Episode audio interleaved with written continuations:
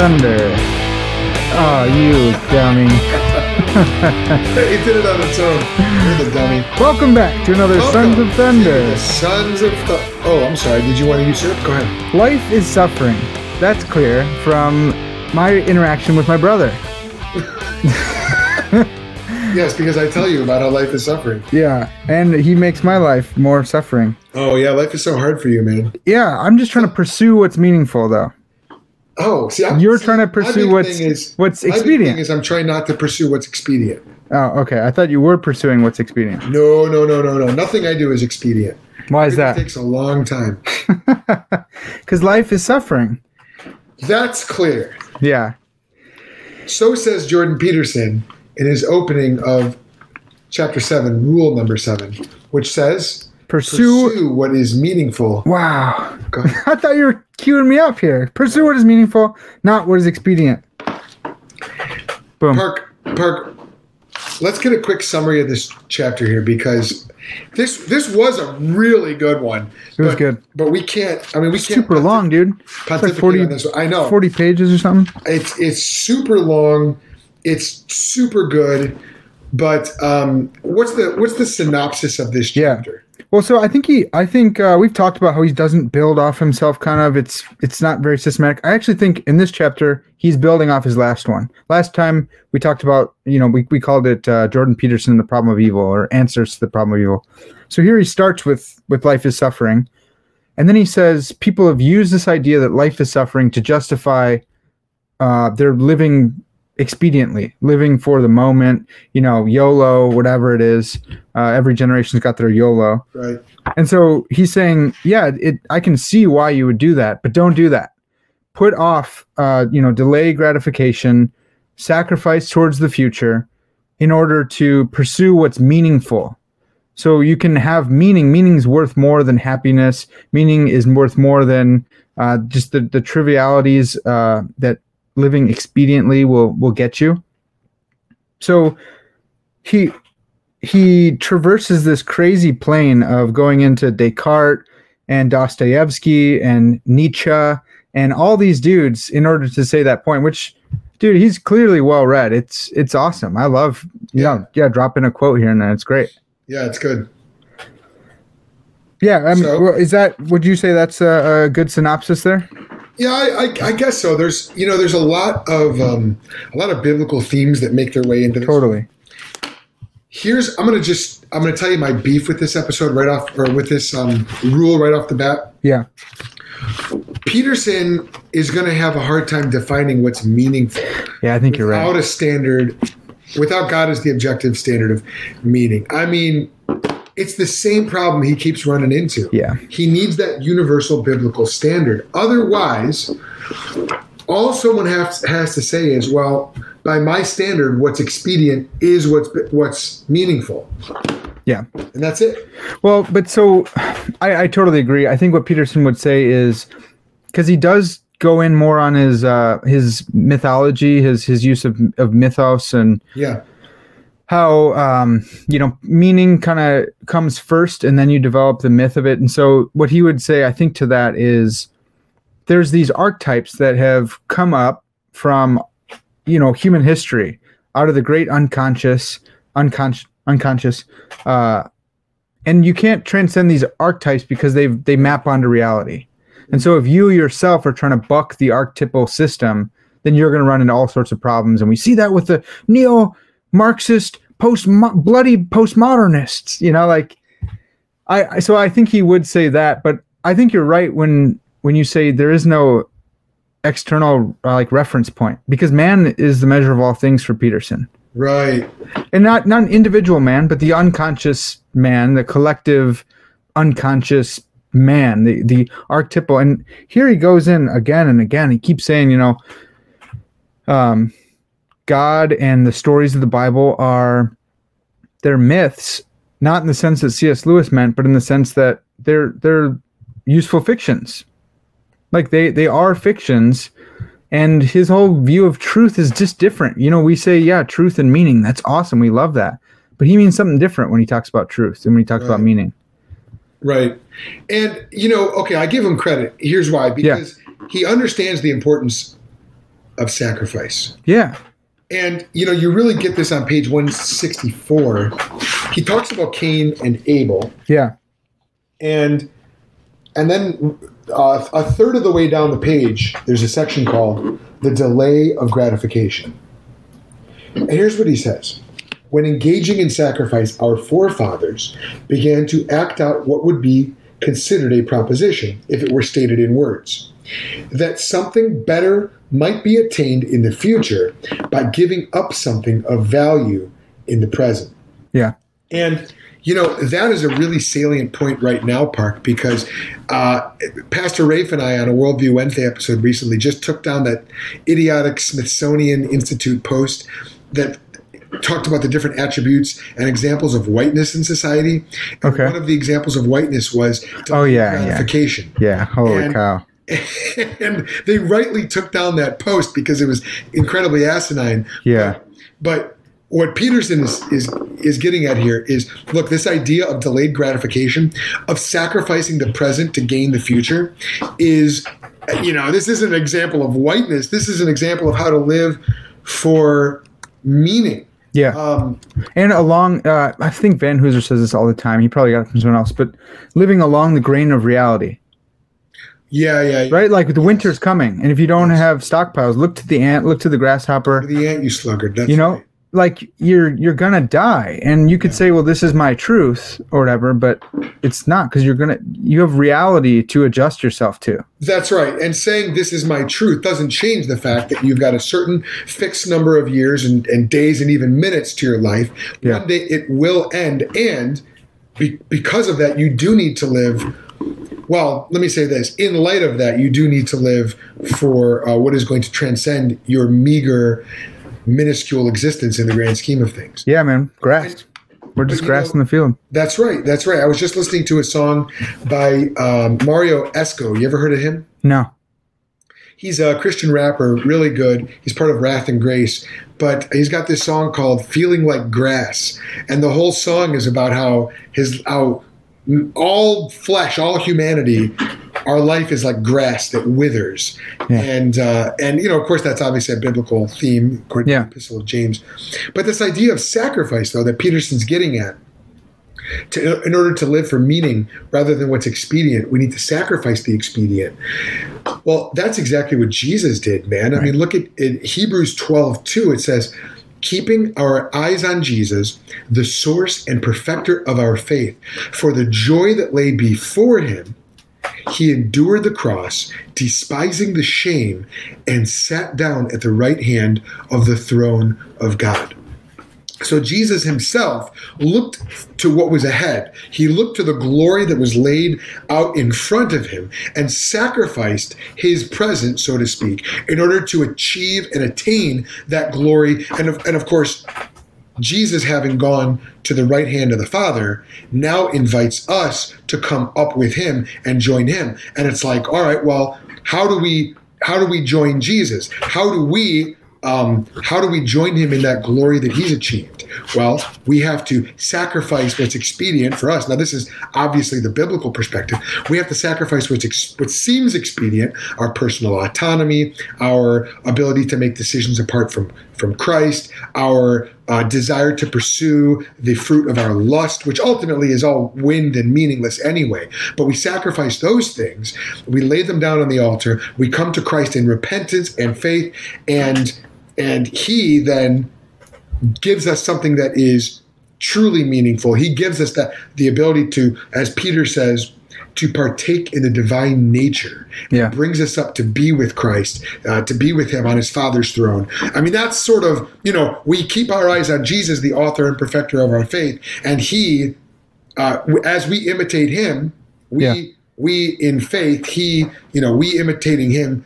By, uh, by by sacrificing the present for the future, but really for us it's faith. For him it was work. Yeah. We trust in his finished work, and then Dude. he rewards us based on his work. It's pretty Yeah. I, I was just reading First Corinthians, and Paul Paul goes in there, man. He goes in and he talks about because it's it's basically about like Christian ethics, like how should you live in the church, and he, he just keeps going in. At least that's the the lens I read it from this time, and he he's like, he's talking about you know suffering uh, wrong, and he's like, "When when shouldn't you suffer wrong rather than pe- take other Christians before pagan judges? Shouldn't you do that? Shouldn't you lay down your rights?" And I was just like, "Dude, man, we in in Christian Amer- in American Christianity, we have been you know so won over by the rights talk." You know, like someone wrongs you today, it's a gold mine. I got it. I got a screenshot of it. I get to put it on Twitter. I got someone my wronged me. receipts. I kept I- the receipt. Yeah, I finally got one, and now I get to feel so good. And it's like, why don't you just eat that? Well, because then I like I finally got it. I finally got wronged. I get to show everyone I'm being persecuted, or I'm this, or I'm that, or whatever. And I I see it all the time, man. I feel the the allure as well. And Paul's like, no, suffer wrong. What? No, lay down that. And then he he says for the good of winning people. Like he says that over and over and over. I was I was convicted by that lately, but this idea of sacrifice that Peterson talks about is I think it's still a little bit different, right, than than we talk about. Well, yeah, sure. But he brought in uh, two critiques from from Nietzsche, and uh, I'm I'm looking I'm thinking about page 189. Okay. The second critique that that at least according to Peterson's under, understanding of Nietzsche, let me just read it. He says Nietzsche believed that Paul and the later uh, Protestants following Luther had removed moral responsibility from Christ followers.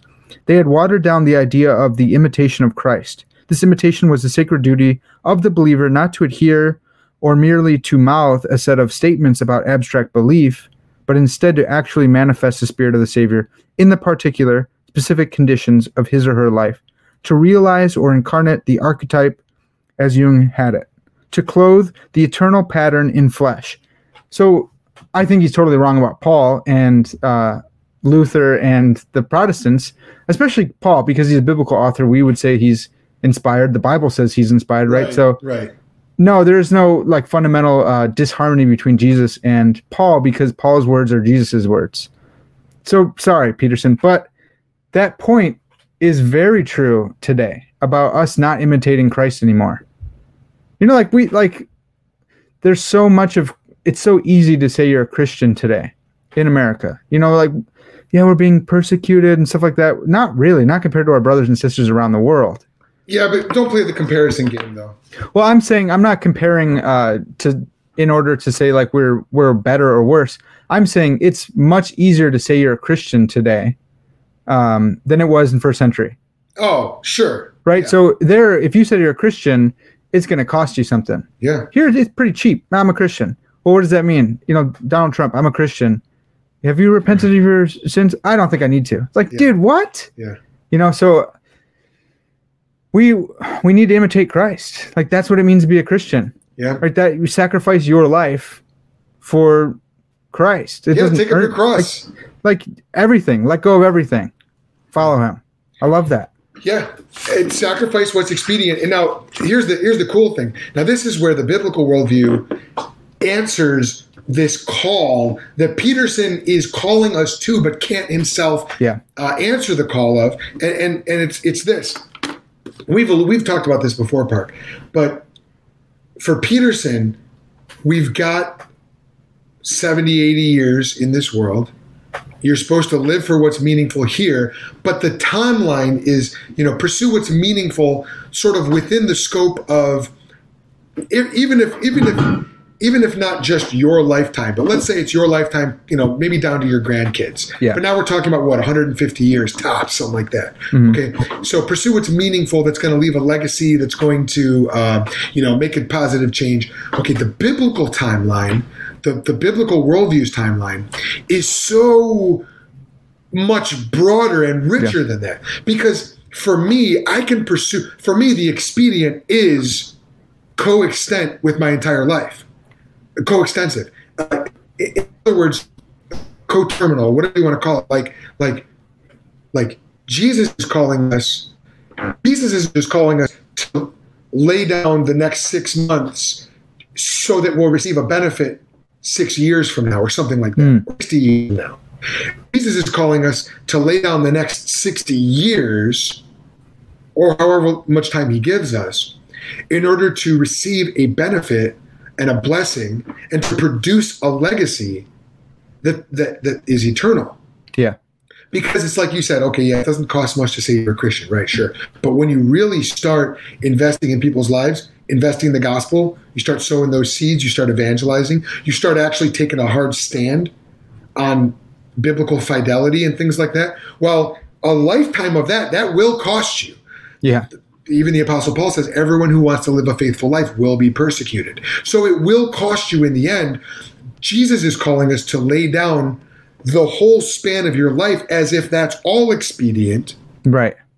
In in the hope that the, the sure and certain hope, the biblical hope, that you will receive in the next life glory, honor, and immortality. Not because of our good work. We're not saved because of that, but we here's the thing we are saved by grace but god will reward us there will be greater degrees of reward based on the work that that we do in this lifetime so for us what it means to be expedient is is very uh, is is much broader than like we would put more things into that expedient category than Jordan Peterson would. Do you agree with Yeah. that or no? Dude, totally, totally. Yeah, it's the whole it's the whole life because like Christ said, you know, what does it what does it gain a man or what what benefit is it a man uh, if he lays down the uh, expedient right now and benefits uh, in 10 years, you know, but but loses his whole soul. Right, right. You know, it's like that's for us, yeah.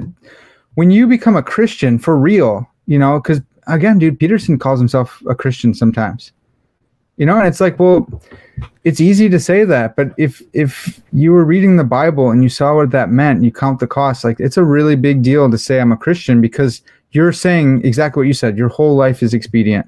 I'm laying it down for the the eternal weight of glory. I'm laying it Yeah. down because he's worthy, because he bought me, because I'm not well, I'm laying it down, but like he I belong to him, you know? Right. I still have to go through that motion and stuff, but he owns me. There's nothing that he can't ask of me.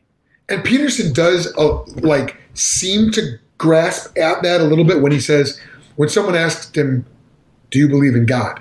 Yeah. And and you know his response is, Yeah, we how can I about that. possibly yeah how can i possibly say i believe in god because he understands that if you say you believe in god that carries with it an obligation to live for god Yeah. and that sort of man i wish he would see i wish he would take that desire to respect the statement i believe in god and this this right desire to sacrifice the expedient for the meaningful i wish he would put those two together and say yes you you must sacrifice the expedient and yes saying you believe in god does come with a cost put those two together sacrifice your life on the altar count it all as expedient or or you know dumb Yeah. as paul says right and and you know come on dr peterson come on over Right. and and truly re- reap what is meaningful.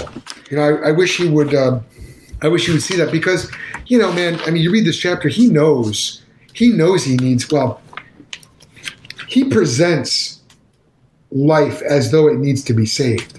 I mean, Yeah. when he's, I mean, on page one ninety three, you know, he's he's he's talking about I cannot merely order myself to action, and neither neither can you. I will stop procrastinating, I say, but I don't. I will eat properly, I say, but I don't. I will end my drunken misbehavior, I say, but I don't. I cannot merely make myself over in the image constructed by my intellect, particularly if that intellect is possessed by an ideology. Peterson is is longing for something that will transcend this desire and you know the desire that we all have to be better Yeah. and and allow us to successfully pursue the meaningful. But you know, I don't Yeah. think he provides that. Well, and and part of it's because he he has to water down all of Christianity's doctrines. You know, so like the the kingdom of God Okay. that we would say, well, the kingdom of God is here and it's growing and it's ru- Christ is ruling in the hearts of his elect right now. You know, there's there's these two kingdoms going on, but he's he's doing his thing. It's happening. It's a metaphysical thing. It's a spiritual thing. It's a moral thing. And Peterson has to downplay that. He's got to water that down. Well, the kingdom of God is acting, you know, as if there's a heaven. Imagine there's a place that's that's heaven. It's just the opposite of hell. We all know what hell is. And so working towards making things better is actually enacting the kingdom of heaven. And it's like, well, not really, dude. Like I I know what you're saying, but that's the kind of utopian principles that the radical Marxists that you hate say. You know, like that's a it's it's the same thing because the same thing liberal Protestantism has been dude for sure for sure has been saying for years. Yeah, for, social gospel decades. kind of stuff. Yeah, Mhm. and so what you were saying earlier was was right because he's got to borrow. He he's intentionally borrowing from the Christian worldview, like intentionally. He says it. He's saying there's there's all these good truths here, but he doesn't have the bedrock for it, and so he's trying to make up the the bedrock for it. And also he's got his Darwinian psychology, which kind of militates against it. And I think he's trying to mash these together, even though he's so admirable. Like I do admire this guy. I admire his I admire the way he sees evil in people. You know, it's like a weird thing to say, but he talks about that, I think, in this chapter with um, PTSD guys, uh, dudes who came back from the, the service and they have PTS, PTSD, and he's got to help them understand evil because some of them did some really evil things. They're a farm dude from Iowa who is this good, you know, good man who reads from the KJV, Mhm. and he goes out and he did something atrocious, and he doesn't have well, if he's reading from the KJV, he might not, right? But um, he might have some more concepts of evil in Old English, right? I'm saying uh, guys who don't have a concept of evil and have done evil, really genuinely evil things, they they get this warped perception. They don't know what's up until Peterson kind of helps them with that. Mm. But again, man, I don't think it's a deep enough view of evil because it's it's shifting. You know, what's evil? What's evil going to be in 200 years from now? You know, if it's if it's humanism, if it's ultimately based in man, even if it is this If we're lobsters, right, even if it the, even if it is this archetypal thing, it, the archetypes are still based on humanity. Just they're based on what humans have done for thousands of years or millennia or whatever. So I don't think there's enough bedrock there. I, I like I like what he's saying. I like some things that he's diagnosing. I dude, meaning is huge. You need meaning, and meaning trumps expediency, hundred percent. Like you have to live for meaning, and if you don't, you're kind of soft. Like if well, you know, I, I actually do believe that, but it's kind of hard to act on my believies right now. Like you're you're squishy and soft, man. I say That's uh, but my little believies. I, Who says that- that? that's I think that's Louis C.K. He was like he was congratulating himself because he he had the he had the thought to give up his seat in first class to a uh, a guy in the army. You know, like a 23 year old kid walks by and he's like, you know what? I should give him my seat. And be, you know, young man, thank you for your service. And he's like, you're such a nice man. Oh wow. And he's like, I never did it.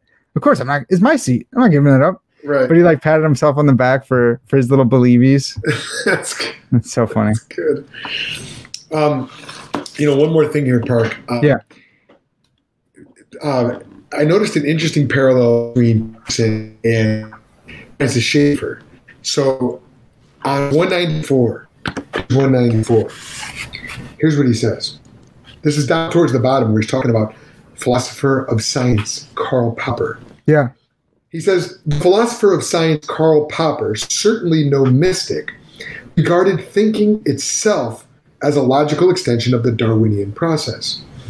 A creature that cannot think must solely embody its being. Uh, right here, pause right here. Think about um, in, um, oh, what's the third book of the space trilogy called? C.S. Lewis's book. Oh, uh, now now I can't remember. if- Oh, uh, that hideous strength. Yeah, that hideous strength. Think about Mr. Bultitude, the bear. Yeah. where where uh, you get an insight into his mind. Oh, it's so good. If you guys haven't read that, get that book and read that part. It's so good. C.S. Lewis like gives this amazing uh, detail of what it would like, what it would be like to think as a bear. Yes, but the bear is just acting out its nature. Yeah. He's eating because he eats because he has a desire and urge to eat. Yeah. Okay. A creature that cannot think must solely embody its being. It can merely act out its nature concretely in the here and now. If it cannot manifest in its behavior what the environment demands while doing so, it will simply die. But that is not true of human beings. We can produce abstracted representations of potential modes of being. We can produce an idea in the theater of the imagination. We can test it out against our other ideas, the ideas of others, or the world itself. And here's why I say this reminds me of Francis Schaeffer. I think it's in The God Who Is There. Francis Schaeffer talks about man with relation to God and with relation to the uh, beasts Yeah. and and even robots, other inanimate, um, sort of i- i- uh, un unself-aware, non-self-aware, animate things, creatures.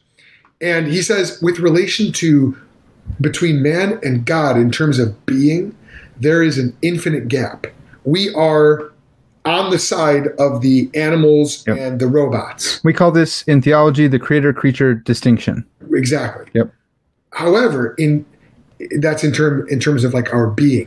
However, in terms of our self-awareness, Hmm. in terms of our our rationality, our minds, we are actually on the side of God, and there is an infinite chasm between us and the beasts and the robots. Not that we think at the level of God, but Right. the very fact that we think categorically the fact that we think and are self-aware that we don't as peterson or, or popper says we don't merely act out our being Mhm. we can actually um, envision different courses of action. You know we call this freedom. We call this we call this the will. We call Yeah. this reason. The fact that we have reason creates an infinite chasm between us and the beasts and the robots.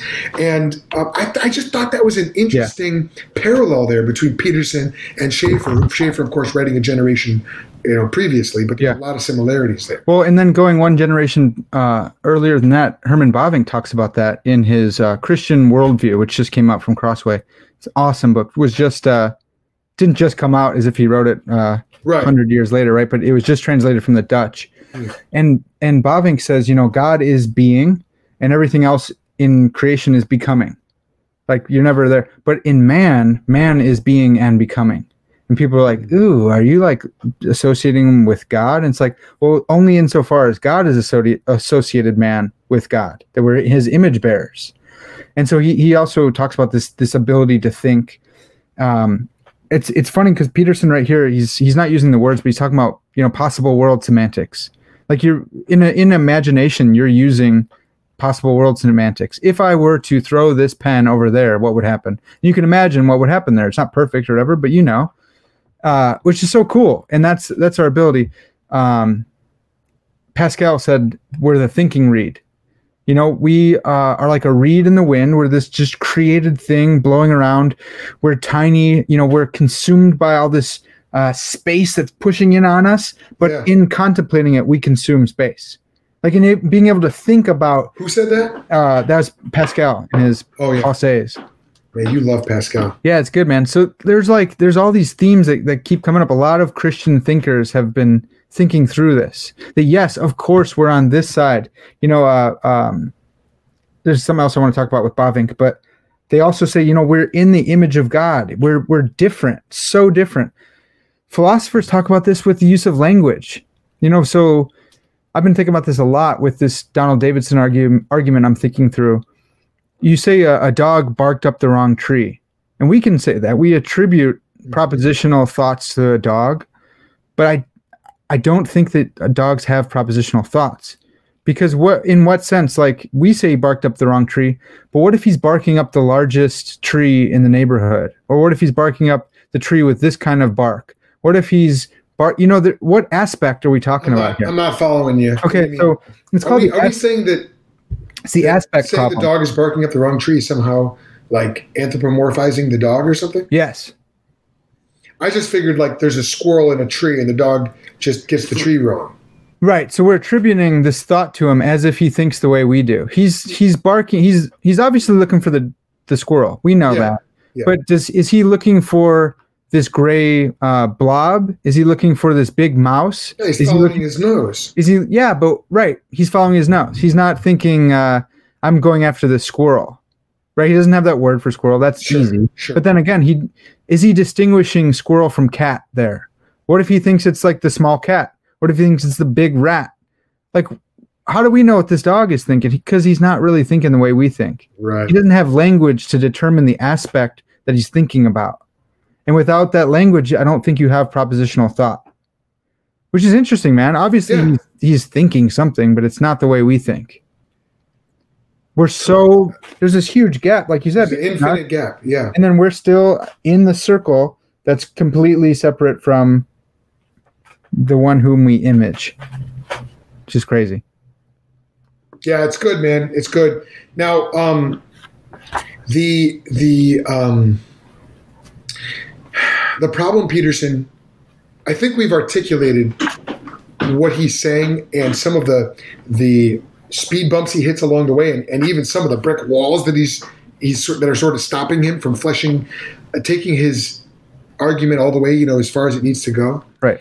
But every single worldview runs into these obstacles Yeah.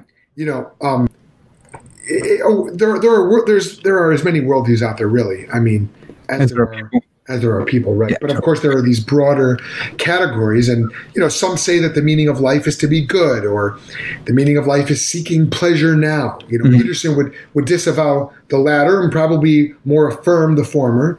Um, the meaning of life is to do the most good for the most people, or or um, the old Arnold Schwarzenegger worldview, which says uh, self improvement is the the biggest. Uh, have you, did you ever see that old video of him where he's talking about self improvement? How he, it's e- ev- the It's like of it's in like Last Action Hero or something, right? And he's got like this really tight shirt on. Uh, no, it's from when he was a bodybuilder, like in Okay. the seventies. Okay. He's I'll maybe Oh, when he's talking, is he talking about Hitler and stuff? Have you heard that one? That one's wild. It's from Pumping Iron. Um, the old- He's like, yeah, you know, I looked up to like these really powerful men, like you know, like a, a Stalin or like a Hitler, and like what? yeah, right. Uh, this guy Probably not soon enough to be saying that. Yeah, that makes a lot of sense. Why California elected him governor, though. California, yeah. California, yes, let me be your dictator. Dude, I was thinking about eBaum's World stuff the other day. What's that? I was thinking about eBaum's World. I, I don't know why it came up, but just like, oh, oh, oh we were watching uh, Total Recall with Arnold, and all the quotes start coming up that I didn't know were from that one. Yeah, And it's just like, oh, so classic. And all of them came back, and then, I'm um, a cop, yeah, you idiot. yeah, so good. That wasn't in there, but I there's ones with swears that I can't say. Like what? Yeah. Uh, so, anyways, So, all right. So, so there's all you know. There's all these different uh, proposed meanings of life. Family legacy. Be yourself. You know, self-interest, making authentic decisions, and at the end of the day, how do we differentiate one man's meaning from another man's meaning? mhm. And Peterson, man, he gets close. Hmm. This idea of sacrifice, this idea of living for beyond what's expedient, it gets close, but uh, it ultimately comes up short. And the biblical worldview does provide the answer. The, the, the purpose of life, the purpose of life, image God, glorify God as He's created you to do it, and really know God through Jesus Christ. You know, Yeah. the, the me- the biblical meaning of life. I mean, you, you get it in in Ecclesiastes twelve thirteen. You get a sort of a, a proto version of it: fear God and obey His commands. Yep. Right. But by the time we get to the New Testament, we we've got this fully orbed view of what it means to know God. It, it's not. It's even beyond serving and glorifying God. You know, Yeah. Psalm one hundred one Oh, yeah, says, "Make a make a joyful noise to the Lord." But then you get to Ephesians chapter one, three through fourteen, and you see the intimate, deep, uh, predestinational Yeah. uh, sovereignty of God in your life, how He's chosen you to know Him, to Yeah. be with Him. Yeah, Like, and it's that it's is meaning. it's it's more yeah. So what you're saying it's it's more than like the good soldier Yes, who's like I'm, I'm a good soldier for God. right. You know, I put in work and you know I'm grinding out and It's not less than that, but it's no no no and it's like you get some hints of that in the Old Testament, but you got to follow the biblical theological uh, you know thread all the way through and it's like well I want eternal life. Eternal life's going to be cool. I'll serve God and Jesus is like eternal this is eternal life. You know believe the one whom God sent. That's me. You know and it's like oh he is well is, is he the way too? Oh he's the way and Well, he says that's the work of God. He says the work of he God. says both. He says eternal life He is says eternal life is to know that you believe in that you know God and believe in the one he sent. that we may know God and Jesus Believe- Christ whom He has sent. Though I think it's the one he sent, but Yeah. Uh, let's get the exact quote. this is eternal life. Yeah, John 17, 3. Now, this is eternal life. This is in Jesus' high priestly prayer. This is where he's praying for his disciples, both the ones right then and there at that time, but then also the ones who would, who would believe through him. Anyway, it's John 17, 3. It's not coming up for me. But he says that, that they may know God and Jesus Christ, uh, whom you have sent, I think. Yeah. and then and then also the work of God, right? So like, well, I, God want to work for God. Well, what's the work of God? Well, believe in Christ. Yeah. Yeah. Believe in the one he has sent. Yeah. Yeah, so awesome, man. It's good. And that's that's a meaning that you can ground your whole life in, Oh, and that's a meaning that you can lose your whole life for. You know, that's correct. that's to to lose it is to gain it. You know, it's it sounds paradoxical. That's what Peterson is hinting at. That's what he's he's driving people towards. Yeah. But if you just follow that advice, then you'll lose your soul. If it's just about here, if it's just about putting off things Right. for physical gain, you know, I don't think Peterson would say that either. I think he'd say he wants to talk about, you know, leaving a legacy and stuff like that. But Yeah. man, it's about knowing the one who made you. Boom. Love it. Connect with the Think Institute by going to thethink.institute. Get all the episodes of Sons of Thunder just by adding a slash podcast to that web address. Get more from Parker Senecase, my little brother, who's uh, in- appearing in this video with me, my video today. Yeah, that's great. Uh, by going to parkersenecase.com. And um, you, you still doing your blog, Parker's Pensays? Is I am. I am. I, I think I'm going to call it Parker's Pensies, man. I think I'm just going to give in.